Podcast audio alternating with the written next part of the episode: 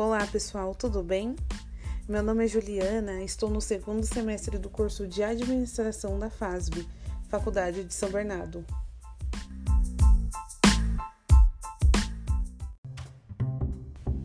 Hoje iremos falar sobre o livro O Segredo dos Campeões, do autor Roberto Chinhaski.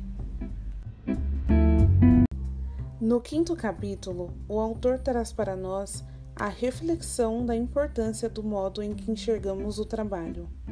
Atualmente, conhecemos diversas pessoas em busca do sucesso profissional, que, na sua particularidade, exercem seu trabalho e são remuneradas para tal.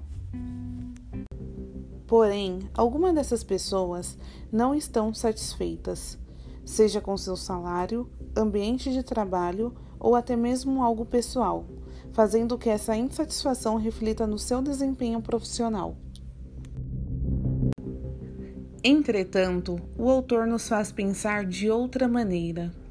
Em seu ponto de vista, devemos amar o que fazemos para que seja feito com êxito. Caso contrário, seremos profissionais frustrados. Devemos respeitar as pessoas à nossa volta, se empenhando e fazendo o melhor que podemos para que os benefícios sejam mais satisfatórios.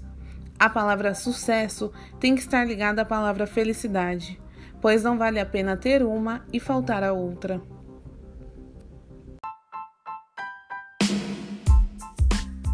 Então, para ser um bom campeão, é preciso enfrentar os desafios e aceitar o que está por vir, se empenhar para alcançar o sucesso através daquilo que se ama organizar as prioridades e ser feliz com o que se tem.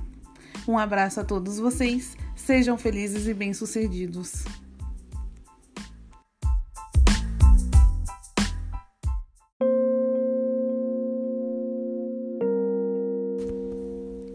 E que é trabalhar com amor?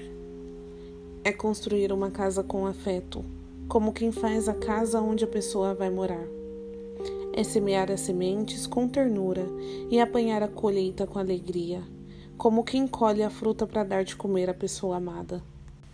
Khalil Gibran